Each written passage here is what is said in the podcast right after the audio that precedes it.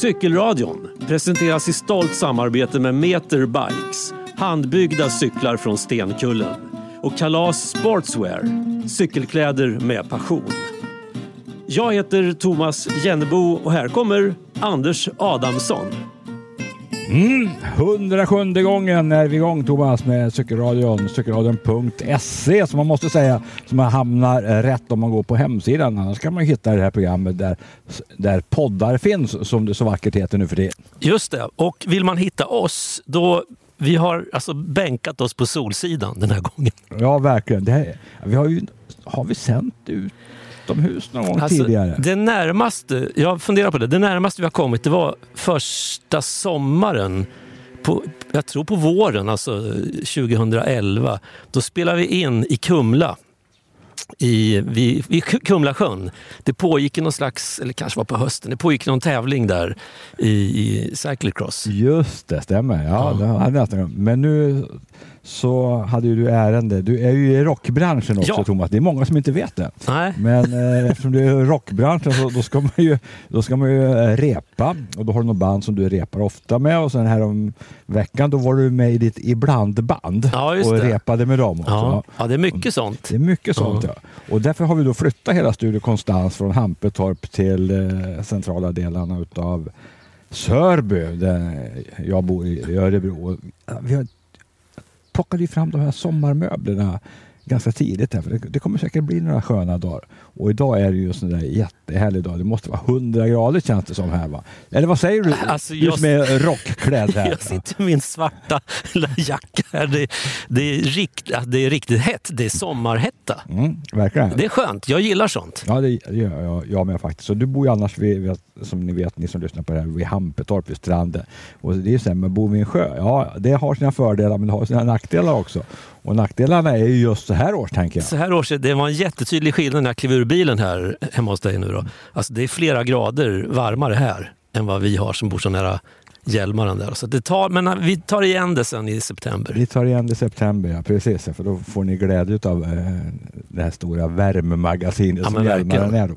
Ja, men det var inte det vi skulle prata om. Vi skulle prata om cykel. Så, vad har ja, vi i programmet? I programmet idag så har vi, vi ska reda ut det här lite grann med dels vad det finns för trender när det handlar om cyklar. Vi har ju med oss Rickard från Meter Bikes, eh, cykelfabrikant. Eh, och han har också, tror jag, något slags svar på frågan om det är okej okay att ha skärmarna på på sin gravelbike så här års. Mm. Sen så har ju Christer Isaksson varit ute och invigt sin nya cykel nu på riktigt.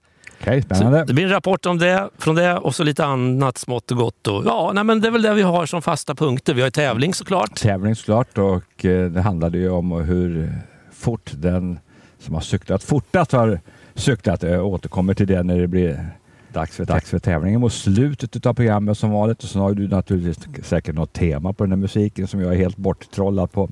Och sen, ja, jag har gjort en spaning har jag gjort lite grann. Det, när vi började med det här cykelradion 2010, då fanns det inte så många poddar. Det fanns ju ett antal såklart, det gjorde det.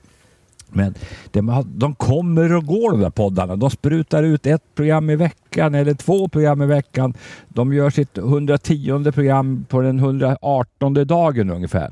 Det blir inflation i poddar och inflation det vet ju alla som eh, följer nyhetssändningar. Det är någonting man inte vill ha. Och där står ju cykelradion som en garant för det kommer fasen aldrig bli någon inflation i våra program. De kommer lite då och då, 8, 10, 12, 8-10 stycken om året, ungefär vad vi brukar mäkta med. Ja, och kollar man över tid som det brukar heta så har det faktiskt varit den takten ända sedan, sedan vi började. Ja, och vi finns ju kvar. Ja. Utav de som fanns 2010 är det inte så många som är kvar. Nej, de har, det... Inflationen har ätit upp dem. Ja, så är det. Ja. Men vi är på något sätt värdesäkrade. Vad ska man säga? Ja, ja, vi är som en bra kryptovaluta. ja. Jag kunde inte ha sagt det bättre själv. Ja, har vi någon musik då? Absolut. Absolut. Funny, but it's true. What loneliness can do. Since I've been away,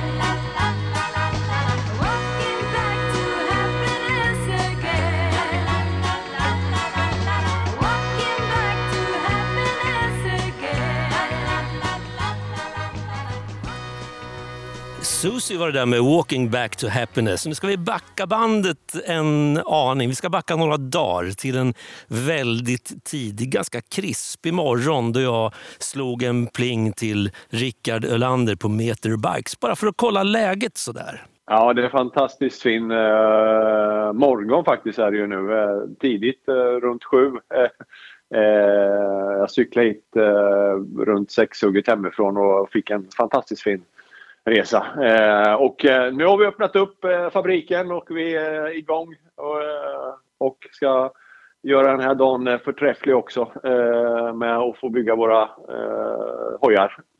Ja, hur många hojar bygger man på en dag i en sån här liten hantverksmässig industri som ni ändå har? Ja, det, det är... Nej, men när vi har så mycket annat runt omkring oss och tar emot kunder och återförsäljare och allting så har vi ingen eh, löpande produktion. Men eh, man kan säga så här att man... Eh, nu har vi haft två releaser av eh, två nya modeller.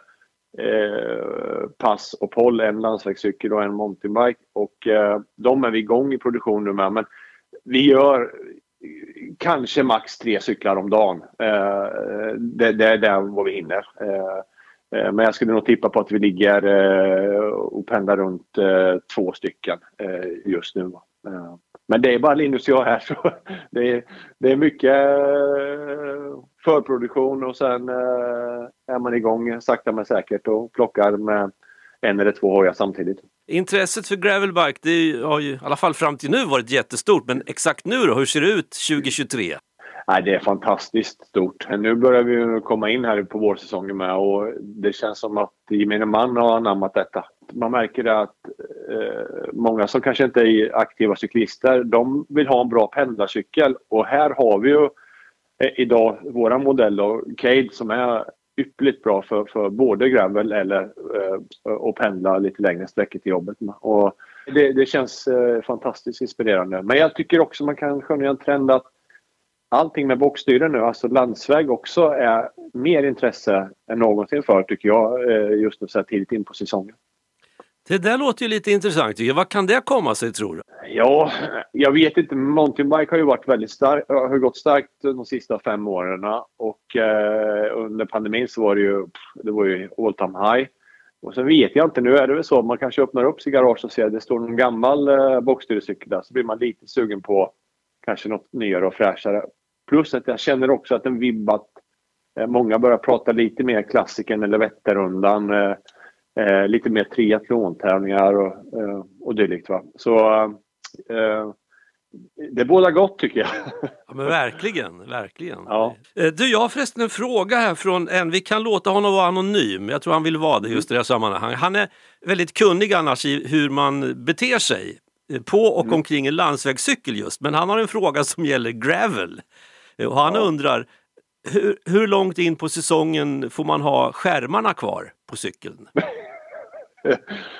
Ja, ja, det är svårt för mig att svara på rakt upp och ner. Jag eh, har faktiskt mina skärmar eh, just på nu på min eh, ena gravelhoj och eh, de kanske får sitta en bra stund till därför det kommer att vara bösväder mellan varven och då är det ganska skönt att ha dem på.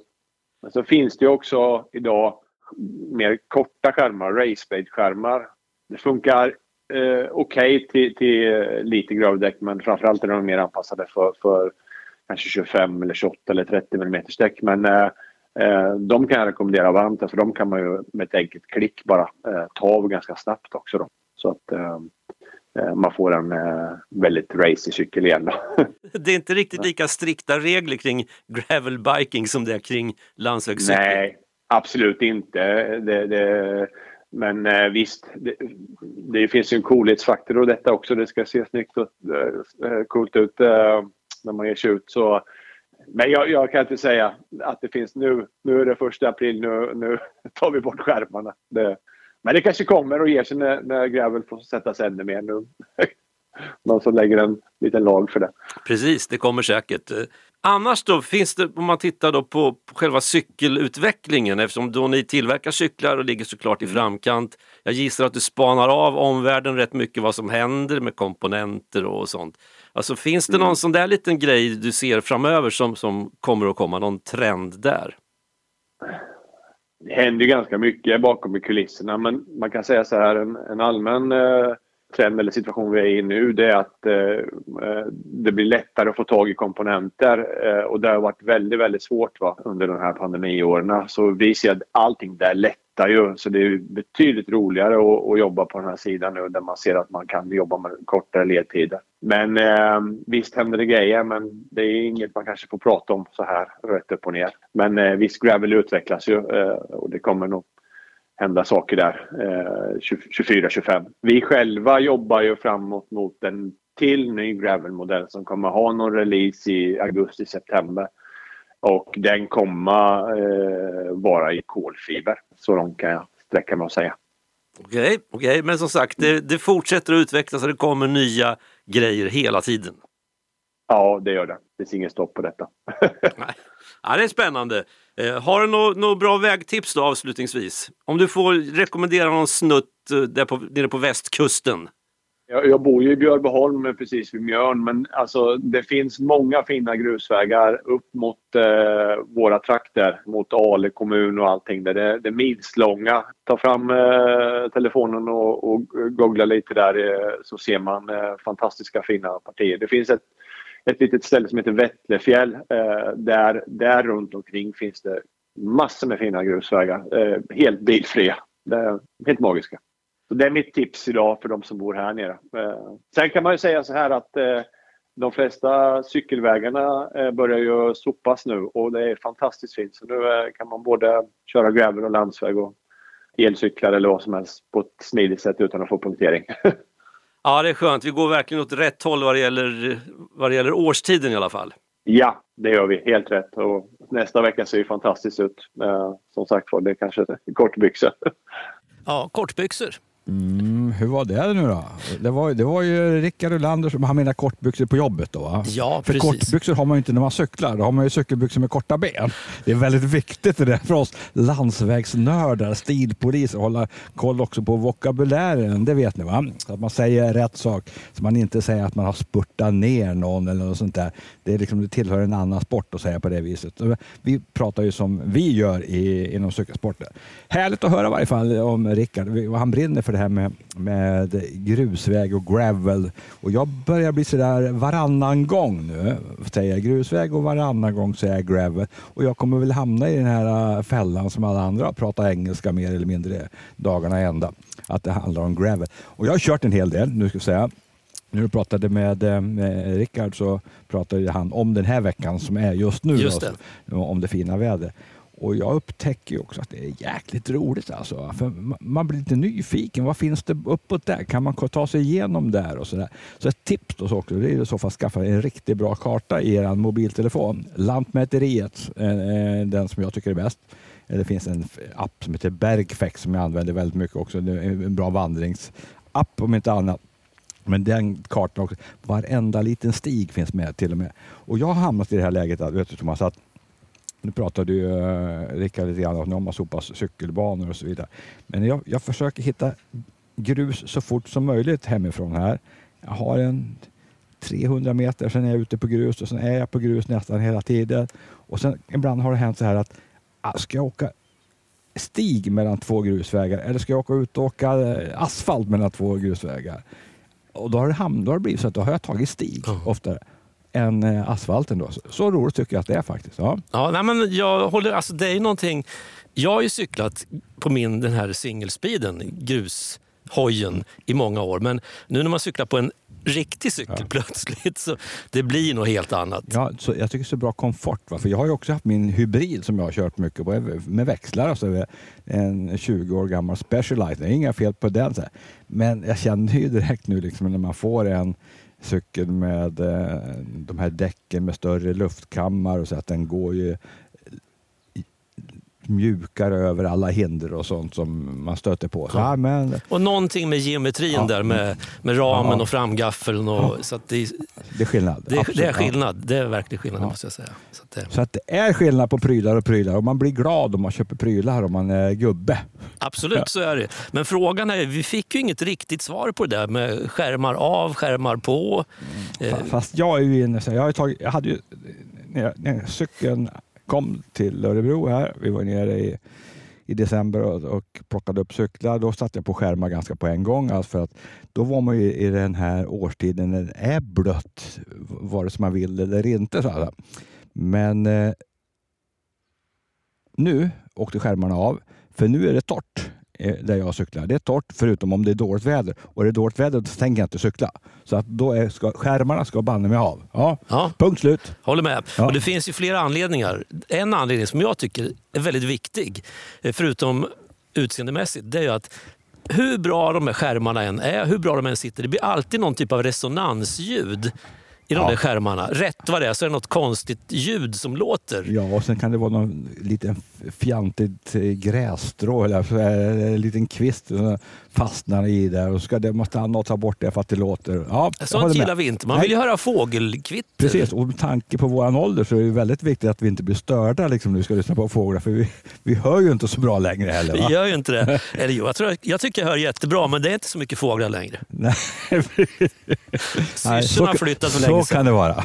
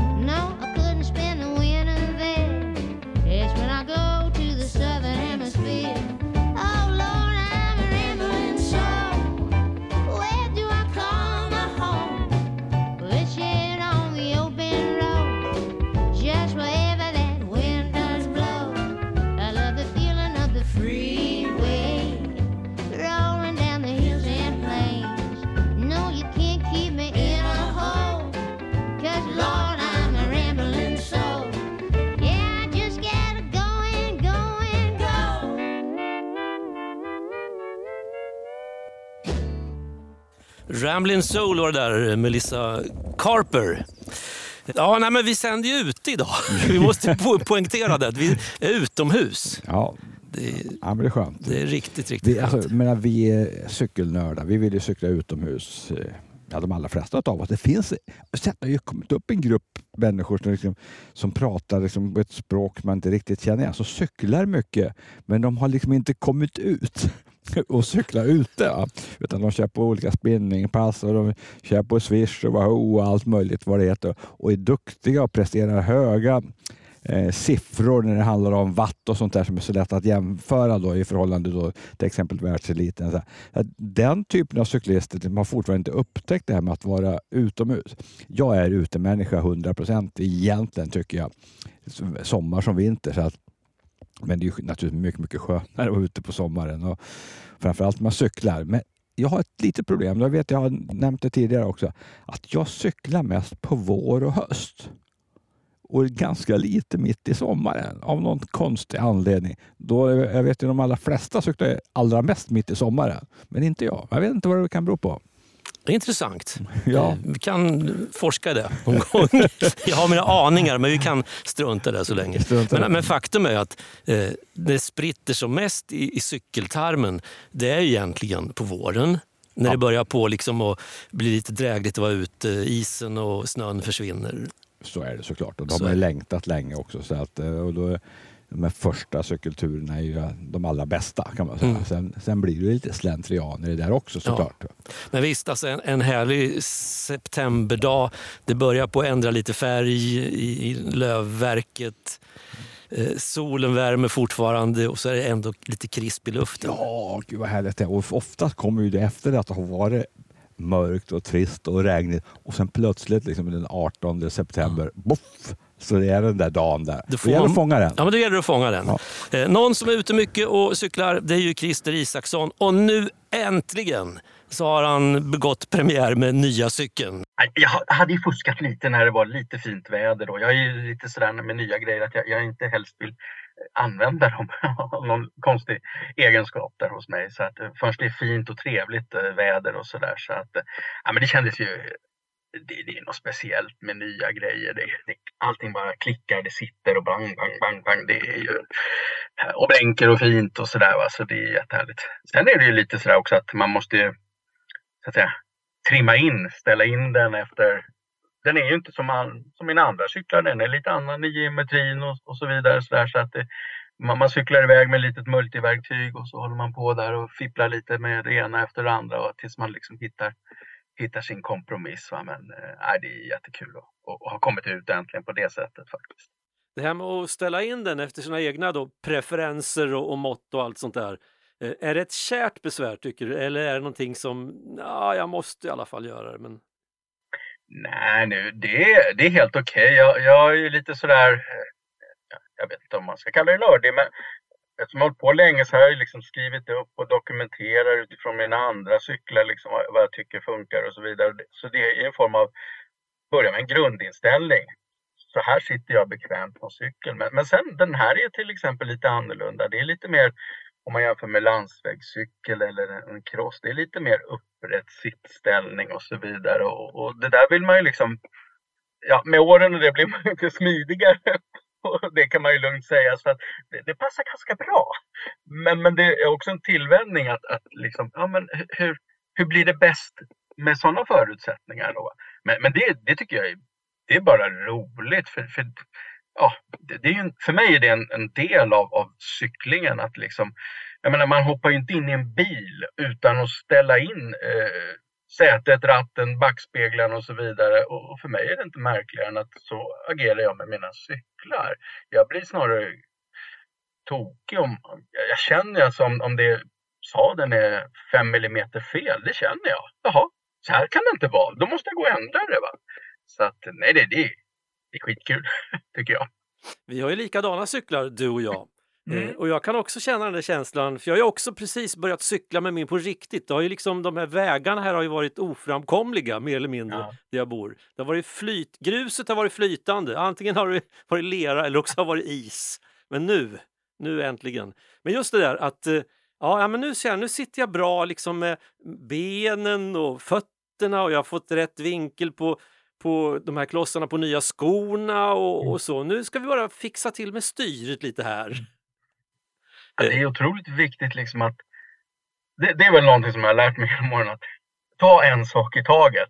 Börja inte att härja och skruva på allting på en gång för då vet man ju inte liksom vad man har gjort och vad som leder till det ena eller det andra utan börja med sadelhöjden, börja med vinkeln på sadeln, börja med placeringen av sadeln i i längsled och så vidare. Så när det är klart då går man till nästa och så nästa och nästa del. Va? Låt det ta ett tag innan du gör nästa justering. Absolut, alltså för annars går det ju inte att liksom dra slutsatsen. Blev det här bättre eller sämre om jag höjde eller vinklade sadeln eller om jag vinklade styret eller tryck upp bromshandtagen eller tryck ner dem eller vad är det nu jag gör va, för någonting. Så att, eh, Eh, Men visst, man, man måste ju ha lite tålamod och, och intresse. Eh, Eller så kör man bara på. Det, alla är väl lite olika.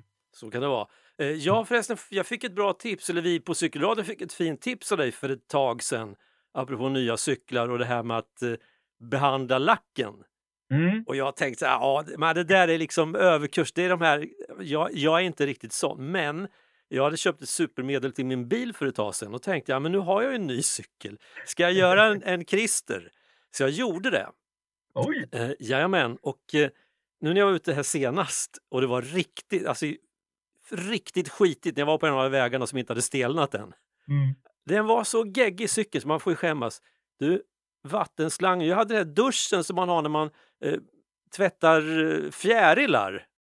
Det är bara som ett vattendimma, det bara rann av.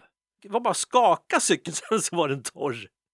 Tack Ja, för tipset! Ja, men det är helt suveränt det där. Just precis det du beskriver nu. att man behöver inte gå på med något tvättmedel eller några svampar eller några borstar eller någonting. Va? Utan det är i stort sett bara att spola av den. Och det behöver inte ens vara högtryck många gånger utan det räcker med en vanlig trädgårdsslang. Va? Eller till och med en tryckspruta alltså, med, fylld med vatten. Va? Så att det är ju det som är så förutom då det här blanka och fina som jag är ute efter, är ju det som är så skönt att underhållet av cykeln blir ju så mycket enklare. Va? Det, ja, det är en fröjd. Det är jättekul. Och vad kul att du testade och hade en positiv erfarenhet. Vi, vi skickar med det tipset. Använd något sånt där medel, gärna som du har till bilen. Lägg det på cykeln och eh, upplev njutningen av att bara hälla lite vatten på cykeln så blir den ren igen. Jättebra. Har du några så här, eh, någonting från cyklingens eh, värld då när vi pratar mer eh, cykelbanor, framkomlighet eller något sånt där? Är det något på gång eller är, är det som vanligt? Nej, det är väl som vanligt. Jag eh, går och längtar efter att det här gruset ska sopas bort och så vidare. Det är, det är lite eländigt att, att, att cykla omkring på vissa cykelvägar och cykelbanor nu här i, i Stockholmsområdet. Det, det, det, det är så, eh, vad ska man säga, oförutsägbart. Man, runt hörnet kan det vänta en grushög. Liksom. Man, man, man, man, kan, man måste vara på helspänn och det, det gillar jag inte riktigt. Alltså det, På det här sättet är den här grushalkan ju värre än ishalkan. Lite grann. Lyssnar man på forskarna på VTI så, så pekar de ju ut att grus är i stort sett lika problematiskt som, so- som just du säger ishalkan och att, att eh, när det gäller cykelvägar i stora delar av landet så, så gör gruset mer skada än nytta. Så att säga deras slutsats. Och då kan man ju bara undra vad vi håller på med. Alltså, vad är det nu? Det är snart 25-30 år efter nollvisionens antagande. Fortfarande håller vi på, trots att vi vet att det finns bättre metoder. Men vi vräker ut, jag vet inte hur många tusentals, hundratusentals ton grus varje år på. Som, som då gör mer skada än nytta. Det känns ju lite knepigt då att cykelbanorna ska vara halkiga till, ja, men fram till skolavslutningen på en del håll. Ja, det är ju så alltså, många landets kommuner har alltså som sista datum 15 maj eh, när gruset ska vara borta. Och jag brukar ibland så att säga göra jämförelsen eller tala om för nära och kära och bekanta att tänk om vi hade en halkbekämpningsmetod för biltrafiken som innebar att det blev påtaglig halka i flera månader efter att själva halkperioden var över. Det skulle ju vara helt oacceptabelt. Vilket ramaskri, vilket jävla liv det skulle vara. Och utöver det så den här grusen, den punkar däck i parti och minut. Tänk om vi hade det också för biltrafiken. Pang, pang, pang, pang, pang, pang, pang. Folk stod där och fick byta hjul hela tiden. Helt oacceptabelt. Men för det här trafikslaget så är det liksom bara, ja det finns inget bättre. Vi kör på med det här.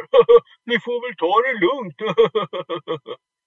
det är ju, jag vet inte, jag blir så både uppgiven och riktigt ilsken och förgrymmad över ett, ett sånt förhållningssätt. Nu är jag ju ganska säker på att i stort sett alla som lyssnar på cykelradion fattar det här. Men det kan ju finnas någon katt bland herrebelierna som sitter och, så här, och hör det här. Ja, men hur ska ni ha det nu då? Nu gnäller ni på att det är grus på vägarna men ni har ju för fan inte pratat om något annat än såna här gruscyklar ett Mm. halvår nu. Mm. Ja, det stämmer. Och då kan man ju göra den här jämförelsen och precis som, som forskarna på VTI säger, alltså grus på asfalt, vilket cykelvägar är, oftast i varje fall. Det säger de är rullgrus. Den bara rullar omkring ovanpå det där. Att cykla på en grusväg, gruset rullar inte omkring på en grusväg. Möjligtvis när det är nyskrapat eller något sådant, vad det nu heter när man behandlar grusvägar. Annars så är ju grusväg med, eh, med bra grusdäck är ju faktiskt många gånger ett väldigt mycket kraftig friktion. Det är därför det är så förbannat jobbigt många gånger att cykla. Till exempel på de här nytöade vägarna. För att det blir en enorm friktion.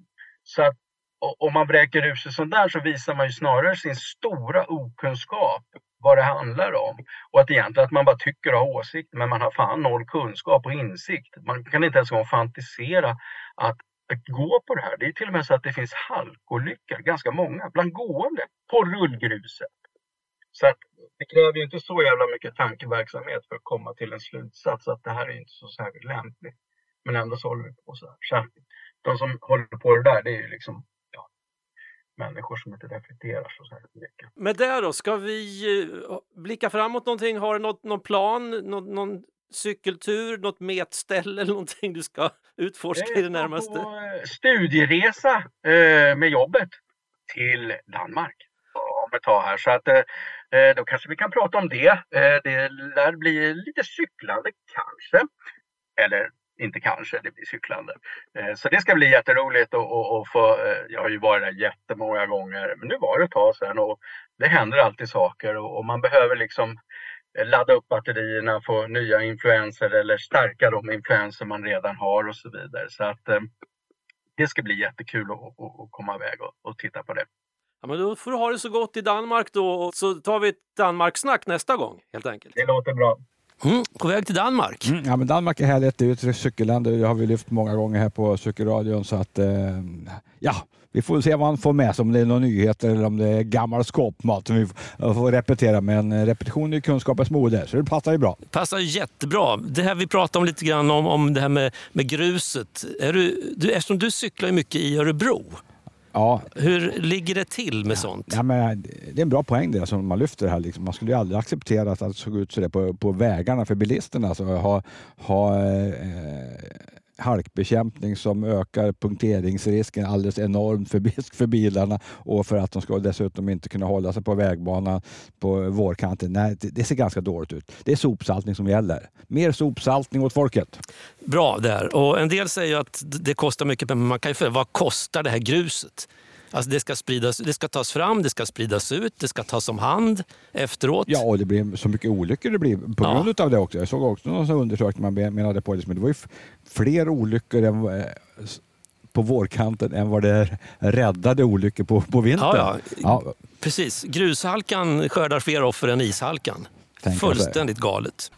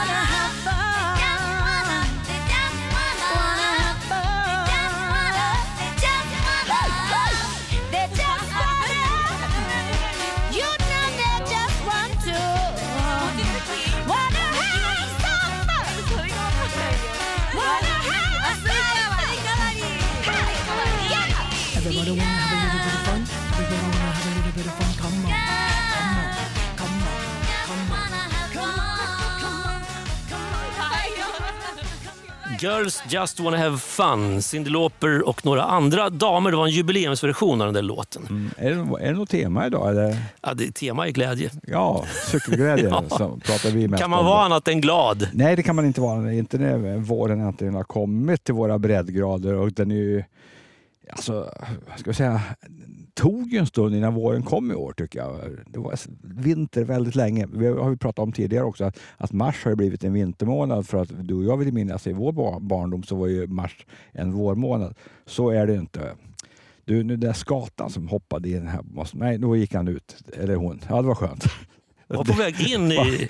Snatta lite Ja. silver där kanske. Ja, precis. Ja, vi sitter ute och sänder som sagt. Ja. Du, jag, ja. såg, jag såg att du ruskade lite på det när vi pratade om det här med eh, att eh, tvätta cykeln. Och jag Ja. berättade att jag hade kört Christers tips om lite sån här lackbehandling. Ja, ja. bra det, var. Då såg jag, det drog ett litet eh, Ja, men- ett moln över Alltså, jag Adamsson. har ju hört talas om det där tidigare, att, att man kan göra på det viset. Men jag är för lat alltså. Har du något tips att jag inte ska vara så lat? Ja, jag ska, nu kommer jag inte ihåg vad det medlet hette som jag använde, men det var ju sånt där man egentligen bara sprayade på och sköljde av. Så det var inget gnidande, gnuggande eller någonting. Och så hade jag gjort det med bilen först. Och sen, när jag, ja, men det tog en och en halv minut typ att göra det på cykeln. Ja, men på min cykel, den, är ju, den är ju blank, så det är bra. Men min racer, den är ju sån här matt. Det känns inget roligt att göra på en matt cykel, men på en blank cykel kanske det funkar bättre. Ja, men det tycker jag nog Ja. att det gör. Och min racer är också lite så halvmatt. Ja. Eh, Å andra sidan, där är jag lite grann som du, jag cyklar racer när det regnar. Nej, nej, precis. Det gör vi ju inte. Nej. Nej, och det, kör man gravel så, även om det är torrt, så kan man väl ändå utföra liksom att det dammar, det dammar ju lite Ja. grann och sen är det ju alltid något hjulspår som är lite blött och surt. Ja. Men du, på tal om att cykla när det regnar. Proffsen, de cyklar i alla väder. De cyklar i alla väder. Man kan ju tro det i varje fall att de gör det. Och det mer eller mindre. Proffsen har ju varit igång, eh, som ni vet, hela, ja, hela våren. Men våren är ju slut snart. När vi sänder det här så är det ju eh, bara en klassisk cykeltävling kvar. Liège Baton Liège som ska avgöras. Det är för övrigt den äldsta av alla klassiska cykeltävlingar. Eh, det är alltså den stora snackisen har ju varit den här våren. Wout van Aert, Mathieu van der Poel, Tadej Pogacar, Remco Evenepoel. Tadej Pogacar är hur jäkla bra som helst. Det, han är osannolikt bra i den här moderna cykelåkningen, slovenen Tadej Pogacar, som nu har vunnit Flandern runt. Han har vunnit Amstel Gold Race. Han har vunnit Vallonska pilen. Nu pratar jag om klassiska endagstävlingar här och han kommer banne mig på söndag att vinna Liège Baton Liège. Kanske, säger vi. För han, där kommer han för första gången bli ordentligt utmanad utav världsmästaren Remco Evenepoel. Och hur bra har inte han varit det lilla han har kört? Men han har inte kört några klassiska cykeltävlingar, Remco, utan han kör bara då Liège Baton Liège. Så det blir ju en, en superkamp de där två stora stjärnorna emellan. Och i Belgien så håller man ju såklart på Remco.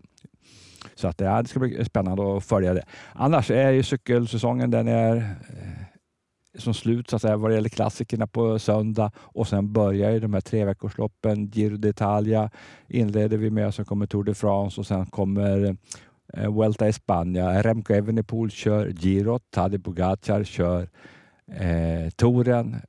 Kanske kör bägge också Weltan, det vet vi inte riktigt än. Så då kan det bli en kamp dem emellan där också. I, I så fall, men det finns andra. Jonas Vingegård var ju danska som vann som vann Tour de France förra året, har ju mött eh, Tadej Pogacar i år och har fått stryk av honom på Paris-Nice. Eh, det visade sig att eh, Pogacar var lite vassare, men sen har han ju kört Basken runt sen Vingegård vinner flera etapper och sammanlagt. Han är också en, en sån här härlig cyklist att följa. De har ju sån här påminner väldigt mycket om varandra. Eh, små, lätta, alltså, det är så ultralätta chassin ungefär. Va? Som de väger knappt 60 kilo, men de har mycket muskler och ett jäkla drag i påkarna verkligen. De där tre. Och sen finns det ytterligare utmanare, såklart. Men nu sen går vi in då i, med girot här.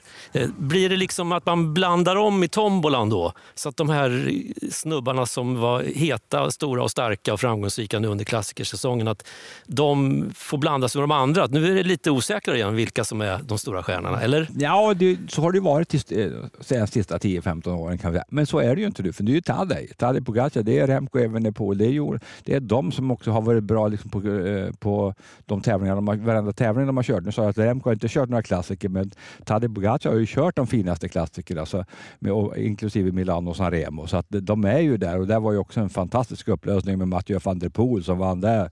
Oh, ja, ja.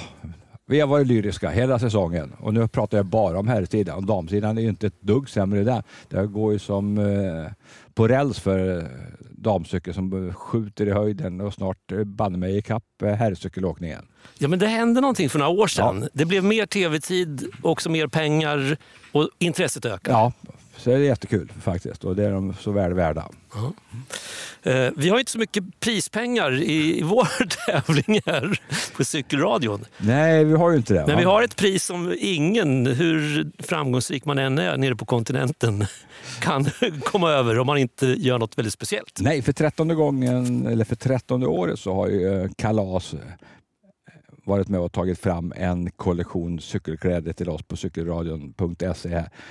För att eh, det, det samarbetet liksom, har de gillat och vi har gillat det såklart. Och nu är det ju en, en retrotröja här va? med lite moderna inslag i den här retrotröjan. I, det är ju en tröja som påminner, till och med nästan exakt kopia, utav den tröjan som jag körde in när jag körde som professionell cyklist i Italien i- början på 80-talet. Eh, Alfa Lo, men det är helt andra, andra texter på den här tröjan. Annars är ju liksom snittet liksom som eh, eh, San Marinos flagga.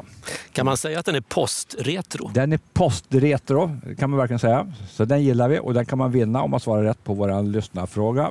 Eh, och lyssnarfrågan för förra gången, det var ju hur fort den snabbaste cyklisten har cyklat. Och det visade sig vara, jag sa ju också att det var liksom lite svårt det här kanske, eller åtminstone då tänkte jag det. Och vi har fått många typer av olika svar och då tänker jag att alla svar är rätt, för det beror ju lite grann på hur man ser det. va? Ja men precis, för det handlar ju dels om att ja, cykla i fri luft Ja. eller cykla bakom någonting. Ja. Alltså, Precis, då kan man få hjälp, starthjälp för att komma upp i en 40-50 kilometer för sen börja cykla för, för egen kraft och så vidare. Ja, så det, var, det var många olika svar där. Så alla ni är med i tombolan, oavsett vad ni har svarat, så har ni chans att, att vinna den här cykelradion-tröjan.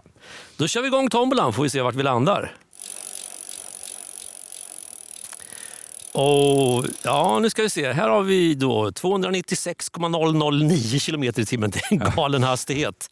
Exakt hur det gick till det vet vi inte, men det är Magnus Ekman Nilsson i Lycksele som vinner den här otroligt tjusiga postretrotröjan. Ja, det blir härligt. Eh, Lycksele, där kanske inte våren har kommit lika långt, tänker jag. Ah. Men, men de har ju den 50-årstiden där uppe. Va? Den här vårvintern som är liksom en eh, årstid för sig där uppe i norra delarna av landet. Och den är ju härlig att ta tillvara på. Passar kanske inte så bra med den här tunn cykeltröja där, men den, eh, framåt midsommar kan han väl dra på sig den. Absolut. Vi kan också säga att, att Magnus är en av de flitigaste som har varit med i, i alla år egentligen och svarat på de här Ja, frågorna. Så kul. nu Ja. kommer en tröja. Grattis till dig! Stort Och- grattis! Och vill ni vara med och försöka vinna sån här tröja till eh, i nästa dragning så gäller det liksom, först och främst gäller det att svara rätt på frågan. Och för det andra så får man ju vara med hur länge man vill och, ställa, och svara på det här fram tills dess att nästa program sänds. Och det Ja. nästa program sänds det har vi inte en aning om. Nej, men det blir lite längre fram. Ja, det brukar vara lite längre fram. Fram i maj någon gång, skulle vi tro, men det vet man aldrig. Ja, och då har vi tänkt så här att eller vi och vi, det är jag som tänker när det handlar om frågor. Vi pratar om den klassiska cykelsäsongen och om alla de här fantastiska cykeltävlingarna. Och jag, det återstår ju bara en och det är den här Liège, Bastogne, Liège. Den hörs ju. Ni startar Liège, man åker ner till Bastogne, vänder och kommer upp till Liège och där gör man upp om seger. Historiskt sett så, alltså, så var det nog så att man körde från Liège. Det fanns väl kanske bara en väg ner till Bastogne och så vände man ner på torget till Bastogne och sen eh, kom man tillbaka till Liège. Och vinnaren, alltså den första vinnaren, Leonoa hette han, det var 1892. Så det är ett tag sedan som den allra första tävlingen gick där. Så det är den äldsta som sagt var av alla klassiska cykeltävlingar. Och den har många gånger avgjorts på La Redoute. Eh, och då pratar jag om modern tid, som jag har varit med om. Vi kallar det är någon slags modern tid. La Redoute är ju en stigning som är i Remorchamps och det är en 3-4 mil kvar till mål där. Men sen liksom hände det någonting med cykelåkning här på 2000-talet. Alltså, attackerna kom i Laredot, men de blev inhämtade så den spelade, kom att spela mindre och mindre betydelse, Laredot. Ända tills i fjol då Remco Evenepoel sätter in sin attack. Man nästan, nästan har kommit upp på toppen av, eh, av Laredot sätter han in sin attack och sen ser de honom inte något mer. Så går han solo hela vägen. Så det ser vi fram emot att, att få se då, kampen mellan Remco Evenepoel och Tadej Pogacar i La Redoute. Om i, inte förr, det vet man ju inte som sagt, sagt var. Men det är många upplagor som har körts på Liège Bastogne Liège som har varit väldigt spektakulära. En av de mest spektakulära årgångarna är ju 1980 då Bernard Hinault vann hela Liège Bastogne Liège. Jag tror att han var nio minuter före tvåan. Det var, det var väldigt speciella förhållanden. Och frågan den här gången på cykelradions lyssnarfråga. Vad var det för speciella förhållanden på Liège Bastogne Liège 1980? Kan ni det så skickar ni ett till. Redaktionen snabel cykelradion.se. Mm, alltså vilka speciella förhållanden var det på Liège Bastogne Liège 1980 när Bernard Hinault vann med nio minuter? Skicka det till oss så fort du kan så är du med i nästa dragning. Mm. Härligt! Eh, Med det så ska vi väl stänga butiken då kanske? Ja, det ska vi göra. Nu är det cykel på gång för mig och du ska rocka lite grann på eftermiddagen. Ja, jag ska rocka lite grann på eftermiddagen. Och, alltså, jag jag har ju inte sagt det här, tror jag, i cykelradio, men jag finns ju på Spotify Ja, ja, ja. under artistnamnet Sören Brännström. ja det, ska. Så där kan man ju kolla. Vi kanske ska köra en Sören Brännström nästa gång. det gör vi. Vi inleder med det tror jag till och med. Ja, det gör vi. Men det blir fram i maj någon gång, Precis. troligen. Håll ut. Håll ut och uh, cykla på. Vi hörs. Hej svejs!